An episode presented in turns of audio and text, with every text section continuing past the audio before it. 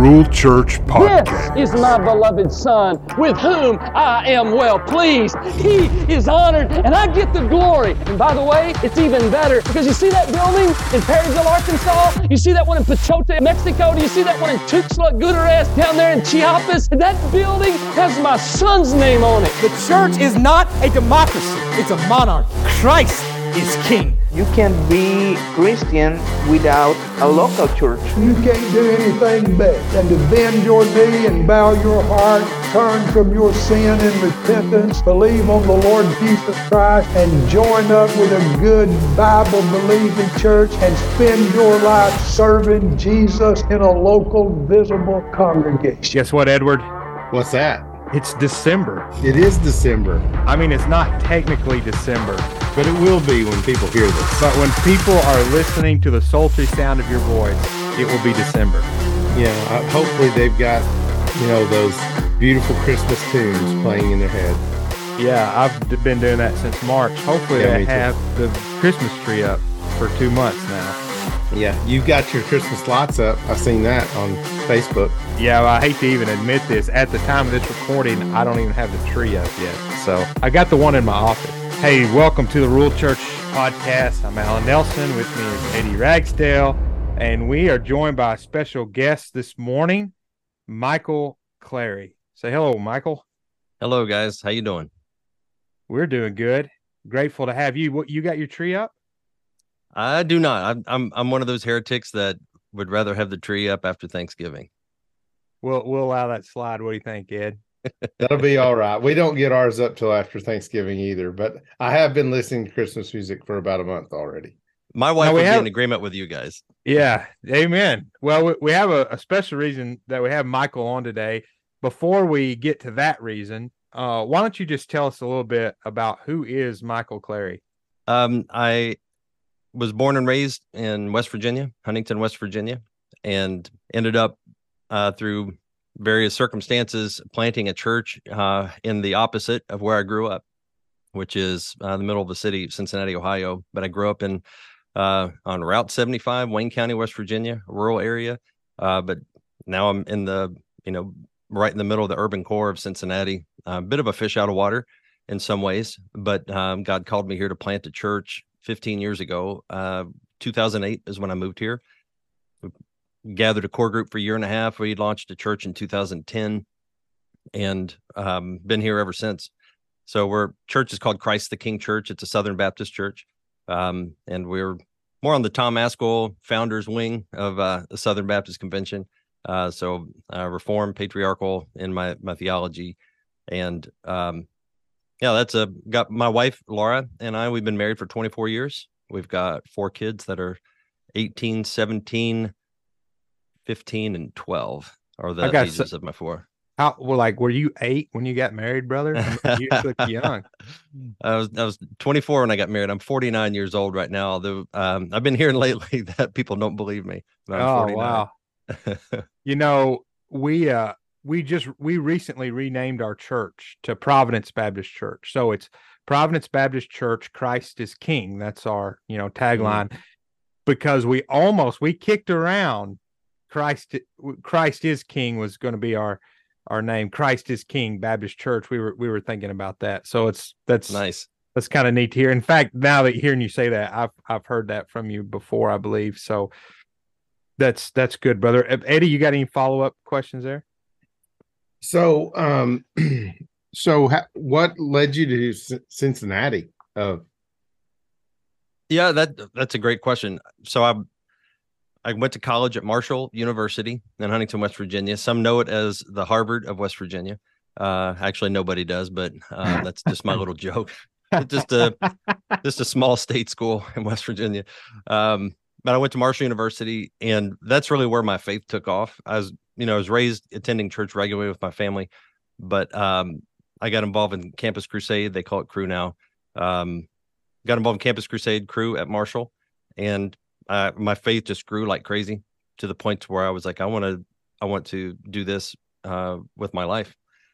Ended up joining the staff with Crew, and they assigned me to the University of Louisville. So moved to Louisville, and while I was there, I started to a couple things happened. There was my heart for the church just really started to blossom. My experience with campus ministry, I started to be a little bit, I started to question the approach, and whether or not I'm a good fit for the approach, certainly, but the approach itself, I had some questions about that. And I started to see, the church really is God's plan A for the world. Amen. And then I've respected Southern Seminary, and I was excited to go to Louisville because I wanted to take classes there, but I ended up taking classes at Southern Seminary. And meanwhile, I'm helping get involved with the church plant. And the church plant there, they needed a worship leader. So I led worship for them. I was at the very first core group meeting and led music for them. I was there for about 3 years, but I helped them launch the church, helped them, I'd meet with the staff and got kind of an insider's look. And so I'm going to, heart for church is growing. I love the church planting idea. Started to, and being able to be on the inside, seeing how they do things was really exciting for me. Getting a seminary degree and knowing that church work was where I was called long-term. So at that point, I just started to pray, Lord, where would you send me? And my wife is from Cleveland. I'm from Huntington. And we thought, it makes sense to be somewhere. It's like a midpoint between us. We have easy access to both our families. Cincinnati and Columbus were both, in that range, but we wanted to be in an urban environment. My thoughts on that have changed a bit since then, but at the time basically I was drinking the Kool-Aid in the city for the city, and everybody was all hyped up about doing urban ministry. So I was like, okay, that's what I want to do. So we're looking at, what cities would make sense. I'm like Midwestern Rust Belt kind of city. And Cincinnati made a lot of sense, especially because as I connected with other ministry leaders and pastors, it just seemed like the type of church that I wanted to plant, there wasn't a whole lot of that sort of church around Cincinnati, and it seemed like an opportunity to do something unique. So that's how we ended up here. We kind of did a parachute church plant. If you're familiar, just like you don't know anybody, you just kind of move in and see what happens, trust God and share your faith and gather people. And I read a book about that one time. It's called Acts. Anyway. Yep. Yeah. I'm no Apostle Paul. I certainly, church planning will highlight your weaknesses like nothing else. Maybe marriage will do it too, but planning a church is like, you realize just all the things you don't know. And God has shown me that in abundance over the last few years. Yeah. Well, praise God. I think, we love church planning. We obviously, this is called the Rural Church Podcast, but we've said many times, like, it's just because we don't have a lot of guys we feel like in our context that are talking, and so we like to talk. And like I told you before the show, Eddie and I just like the excuse and the accountability to meet every week. We're 90 minutes apart. It's really too far to try to meet in person. So we meet and able to talk about things that we find important. So we're grateful for what you're doing in Cincinnati. And really, I think this will segue us into the book, but I can't help to think about what happened last night and kind of as a pastor in Ohio to kind of get your thoughts. Just walk us through real quick. I know this is not coming out to December, but what happened as far as the vote in Ohio with abortion? Explain that to us a little bit. And then, and then I have some questions I think will get us into the book talking about that, but what happened last night? What did the state of Ohio end up deciding when it comes to the abortion issue? The state of Ohio had a constitutional amendment on the ballot. And in Ohio, the Constitution can be amended with a simple majority. So they needed 51% of the vote, or anything over 50% of the vote would have passed this amendment. And the amendment was to the net effect would be to make abortion at every stage of gestation a legal right, and do so as a constitutional right, which puts it beyond the reach of judicial review. So it is now a constitutional right in the state of Ohio to abort a child. So there is a distinction. Before viability, show up at Planned Parenthood and they'll get you an abortion. If the child is deemed viable, then there needs to be some medical necessity. And the medical necessity is defined as the mother's life or health. And we know how the activists will define health. It's mental health, it's emotional health, whatever. Health can be anything. And so that's after a child is viable. So partial birth abortion all the way up to the end. It's not legal, not merely legal. It is a constitutional right because the amendment itself is called the right to reproductive freedom, I think is what it's called. A lot of people were opposing it, vocal about it. I recorded videos and wrote articles and posted things on Twitter and stuff about it. Our church has been praying for it. And there's a lot of churches and leaders that were opposing it as hard as we could. But at the end of the day, the vote came in and the people of Ohio, they voted in favor of this amendment. And there was a lot of misinformation too. And that I think a lot of people got duped by the emotional rhetoric because all the TV advertising would say things like, well, if you have an ectopic pregnancy, you wouldn't be able to get medical treatment, or mm-hmm. If you have some 10-year-old child who was raped, mm-hmm. She would be forced to carry this child. It was this very manipulative language, and it played on people and they fell for it. But the sad thing is, and this is where the pastoral response to me, it's abortion is a crime. It's tragic. It's it is an absolute travesty. We've had up until this point, we've been able to blame Roe v. Wade and say it's Roe v. Wade's fault. But now it's not Roe v. Wade's fault. God gave us a victory in overturning Roe v. Wade. And then every state, has its own decision to make. And now the people we're voting murder into our own state. And so pastorally, that makes me sad for the babies that are being killed. But I feel a little heavy hearted about it. I'm hopeful. For the moment, I'm heavy hearted about it because people have voted for this. And yeah. I'm like, people who voted for this will have blood on their hands. They will give an account to God for supporting this because they made it legal. In our form of government, we bear the sword. We're self-governed. Yeah. So we bear the sword, and man, we mishandled this one. What was the percentage again? Did you say? I can't. You do know? I don't know. The polling that I saw with about 50% reporting yesterday was like 55, 45, something like that. And they called it, and once they called it, I turned it off. And so I don't know what the final tally is. I honestly didn't have the heart to look at it.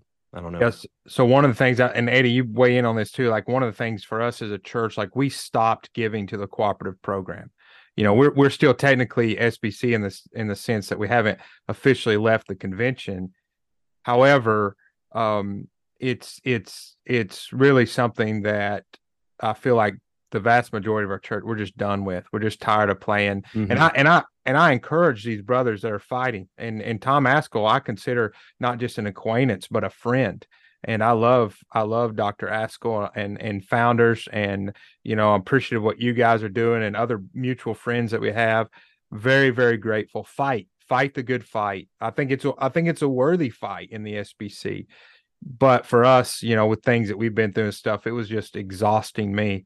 And so it's just something that we've just, felt like we can't give energy to. Yeah. However, one of the things that led to that, of course, we have issues with the North American Mission Board and stuff, but one of the things pertinent to this conversation is the ERLC, mm-hmm. where we felt like ultimately the ERLC was taking a stance on this specific issue, on abortion that was actually in opposition.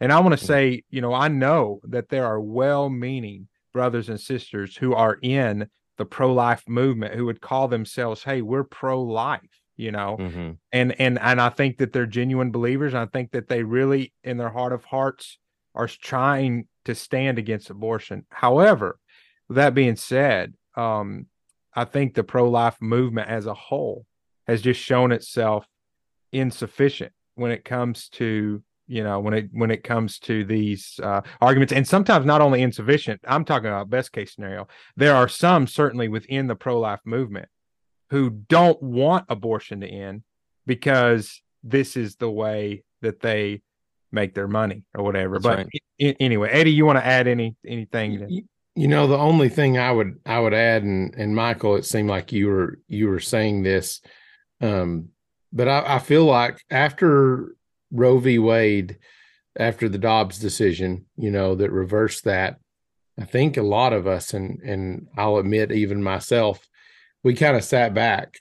We maybe spent too much time celebrating while the other team got back and slam dunked on the other end. Mm-hmm. We kind of said, hey, we won, and didn't realize that we're still in the game. You know, we needed to continue seeking to support life and to proclaim the gospel and to help these women in distress, not to become now murderers of their children.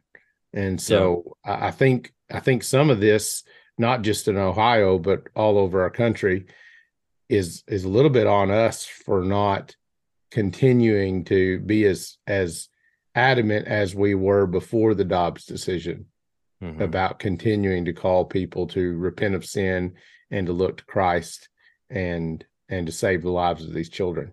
And I know some people, I just wanted to clarify, somebody listen, like, wait, Quattro, are you not pro-life? Well, I'm very much for life. However, I'm for a consistent view on life, whether you want to call that being an abolitionist, but the idea is, I do believe biblically, children in our country, all persons in our country, should be afforded equal protection under the law. That is, if a child is murdered in the womb, I don't care how old this preborn neighbor is. If they're murdered in the womb, there ought to be swift and serious consequences, just like we would, whether the child is 1 year old or you know, 1 minute old or whatever. You understand? So just to clarify those that might be listening and wondering. But anyway, that brings us, brother, because you actually did reference specifically in the introduction. Let me talk about your book for a second. Let me introduce that. So we invited you on, brother, because we want to support what you're doing. Is this your first book? It is. So Michael Clary, God's Good Design, a Biblical, Theological, and Practical Guide to Human Sexuality. So God's Good Design, a Biblical, Theological, and Practical Guide to Human Sexuality. I would guess this is a big book. I would guess, my guess, rough estimate, is this maybe around like 60,000 words or something?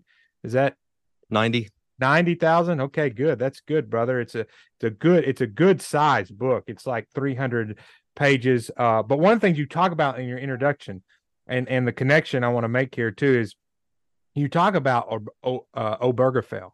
In 2015, and you talk about I have that pulled up actually, where the gradually of our culture change became a suddenly.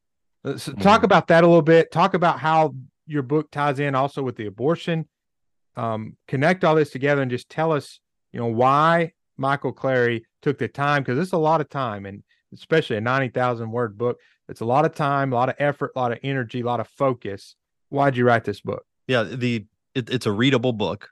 You hear 300 pages, 90,000 words. It's very thoroughly researched.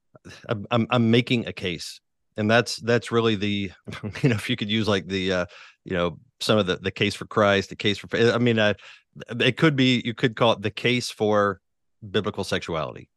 And that's what I'm trying to do in this book, because I wanted to, so I'm a pastor. First and foremost, I'm a pastor, and there are people in my congregation that I love, and I want to, them to understand, and not understand something, but also not be deceived about sexuality. And there's so much deception in the air; it's in our culture, it's everywhere, and it's pervasive, it's constant, and it is very powerful. Just the deception and the lies, and I'm like, there has to be, we have to be able to oppose it.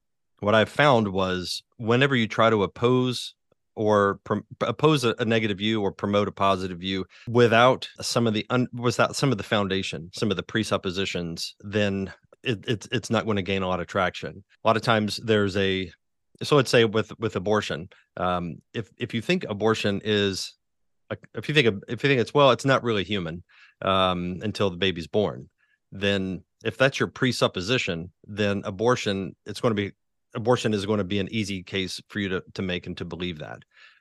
But if you believe this is a human life, then now you're dealing with a more full picture of why this is an evil thing.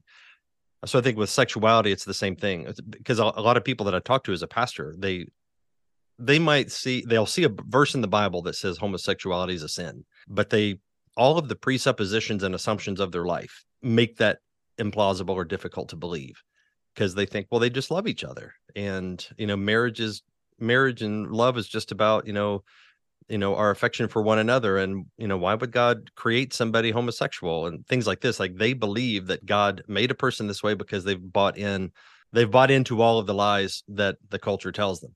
So I wanted to have a single volume that would make the case that it starts with God. Here is who God is, and here's God's purpose in creation, and here's how sexuality fulfills that purpose in creation, which glorifies God. And then here's how God created us. He created us as male and female, and there's a purpose in maleness, and there's a purpose in femaleness. And then these things are worked out because God has some grand design that is glorifying and good, that he created the universe to express and to fulfill.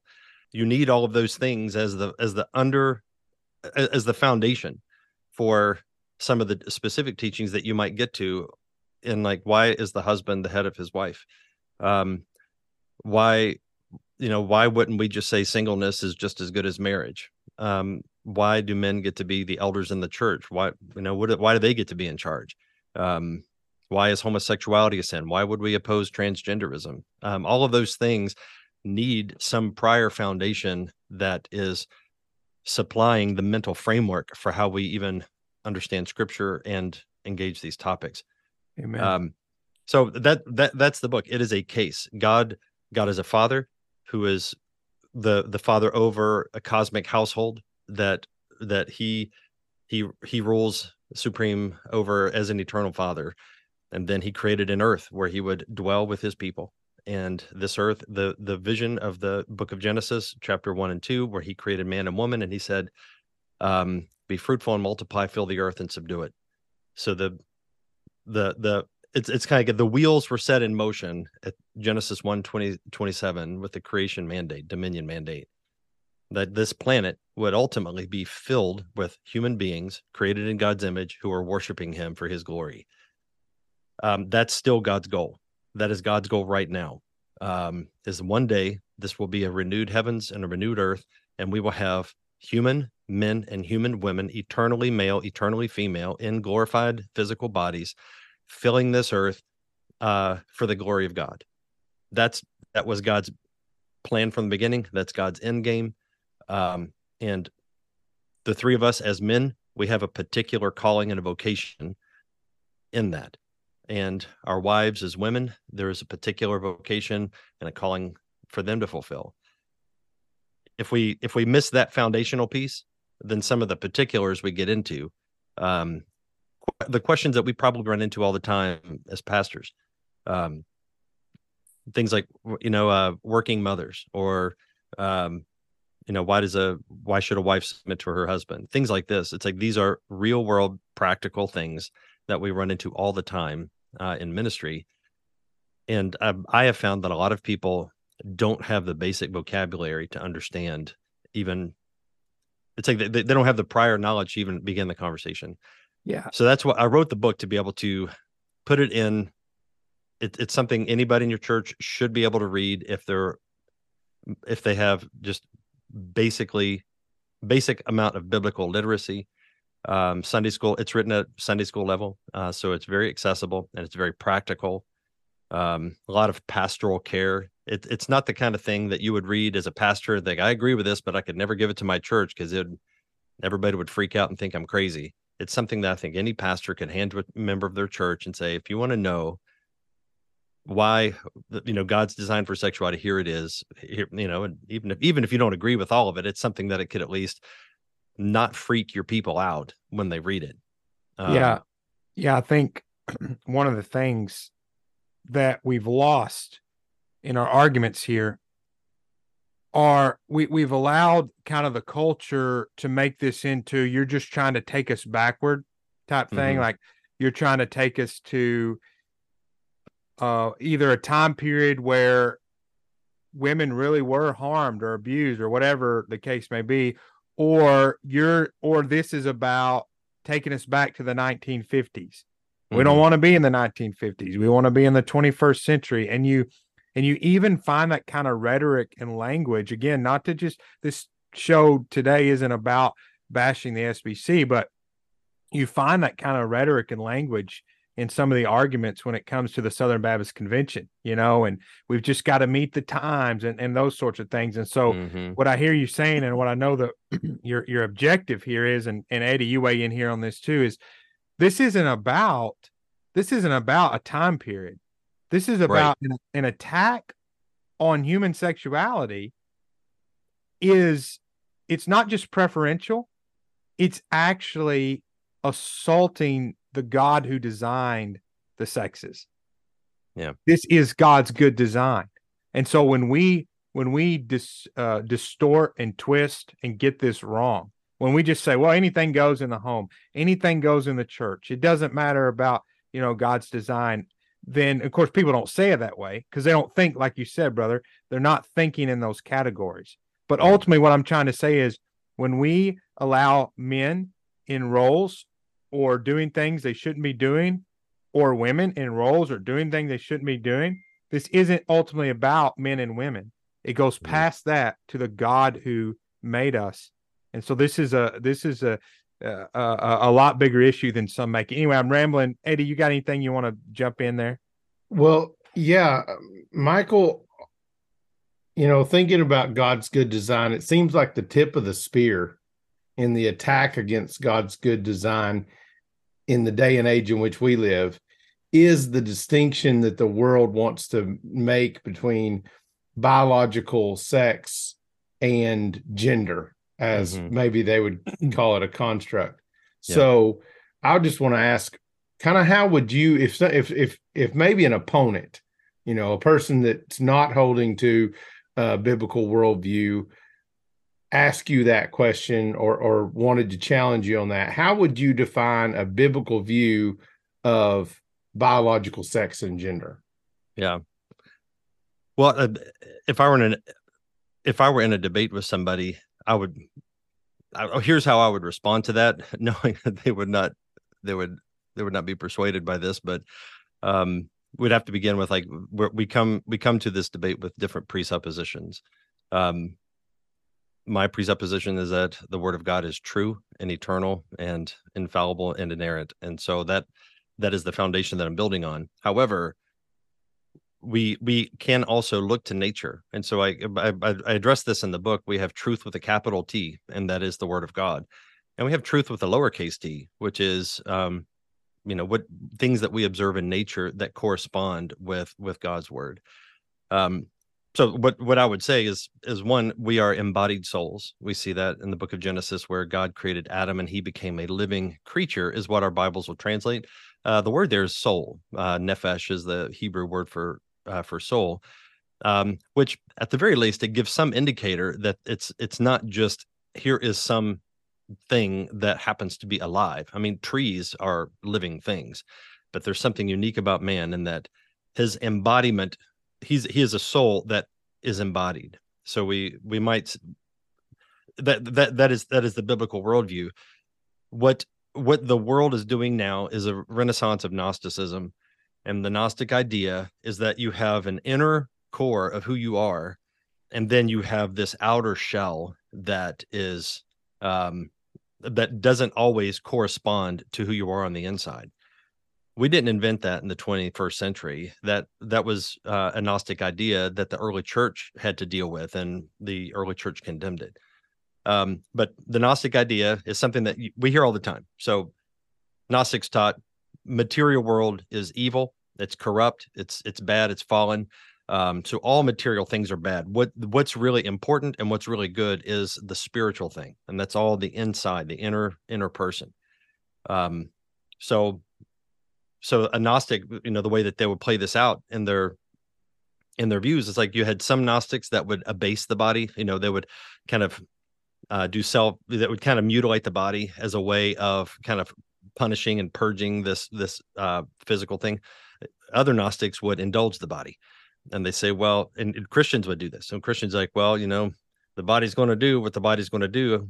So it's not me having sex with this prostitute. It's my body having sex with a prostitute. The real me is this, sanctified man, because I'm a spiritual being.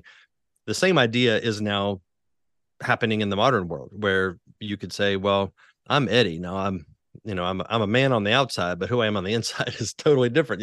People could say I'm a man trapped in a woman's body, or vice versa. Those are pagan ideas that are, the ancient pagan religions, there are the goddess Ishtar, was in modern language, she would be considered transgender, because Ishtar was sexually, she would change. She could manifest as a male, manifest as a female. And it's represented in, some of the pagan mythology around Ishtar, which is, in the Old Testament, I believe it's a fair connection of Ashtoreth. You see Ashtoreth and the as one of the idols that the Israelites were tempted by. But it's this sexual idea that who you are on the inside doesn't match who you are on the outside. So whenever somebody says gender and sex are different things, they'll say gender is a social construct and sex is a biological thing. And I would say, well, you are rebelling against reality. Your body tells you, your body is the determinative factor. But people say, well, sex is assigned at birth, or we're not going to assign sex at birth. And I know some parents, this is the most insane thing. I hear of these really crazy liberal parents that will, they'll say, well, I'm not going to assign a gender to my child. Whenever they're, as they grow up, they'll figure it out for themselves. That is insane.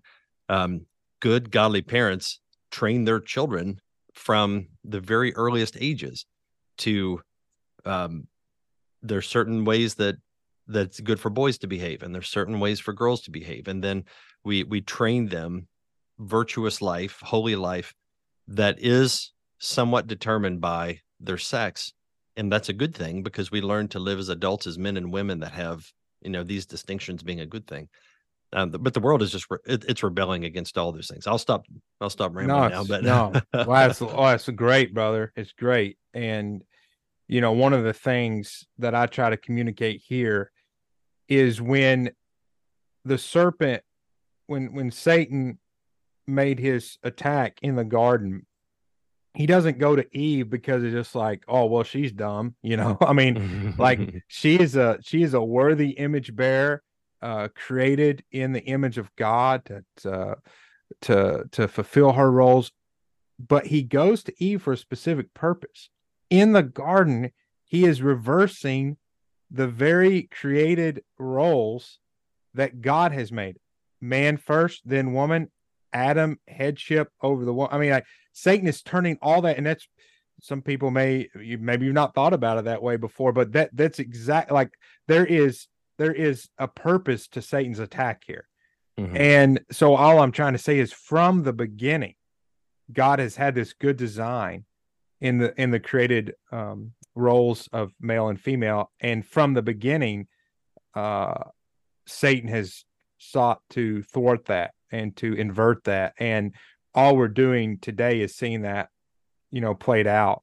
Mm-hmm. That's what feminism is. More, yeah. Absolutely. One of the things I did want to get to, chapter 10, you talk about sexual dynamics in the church. By the way, I did want to mention this too. Brother, you've got some great endorsements here. Michael Foster, C.R. Wiley, Megan Basham. That's wonderful, brother. You've got some great folks that are kind of on the front lines of these things that have read your book and said, hey, this is something you need to read. So again, if I commend the book, but you have this quote. It's on 243 from William and Barbara Mauser. Men who are led in the church by women are less than men. Women who lead men in the church are less than women. And that's going to do it for part one. You'll have to tune in next time to part two to get my answer, Michael's answer, Eddie's answer on this quote as we continue the conversation about God's good design of gender roles, and specifically next episode, what that looks like in the local church. Thanks for joining us on this week of the Rural Church Podcast. Catch you guys next week.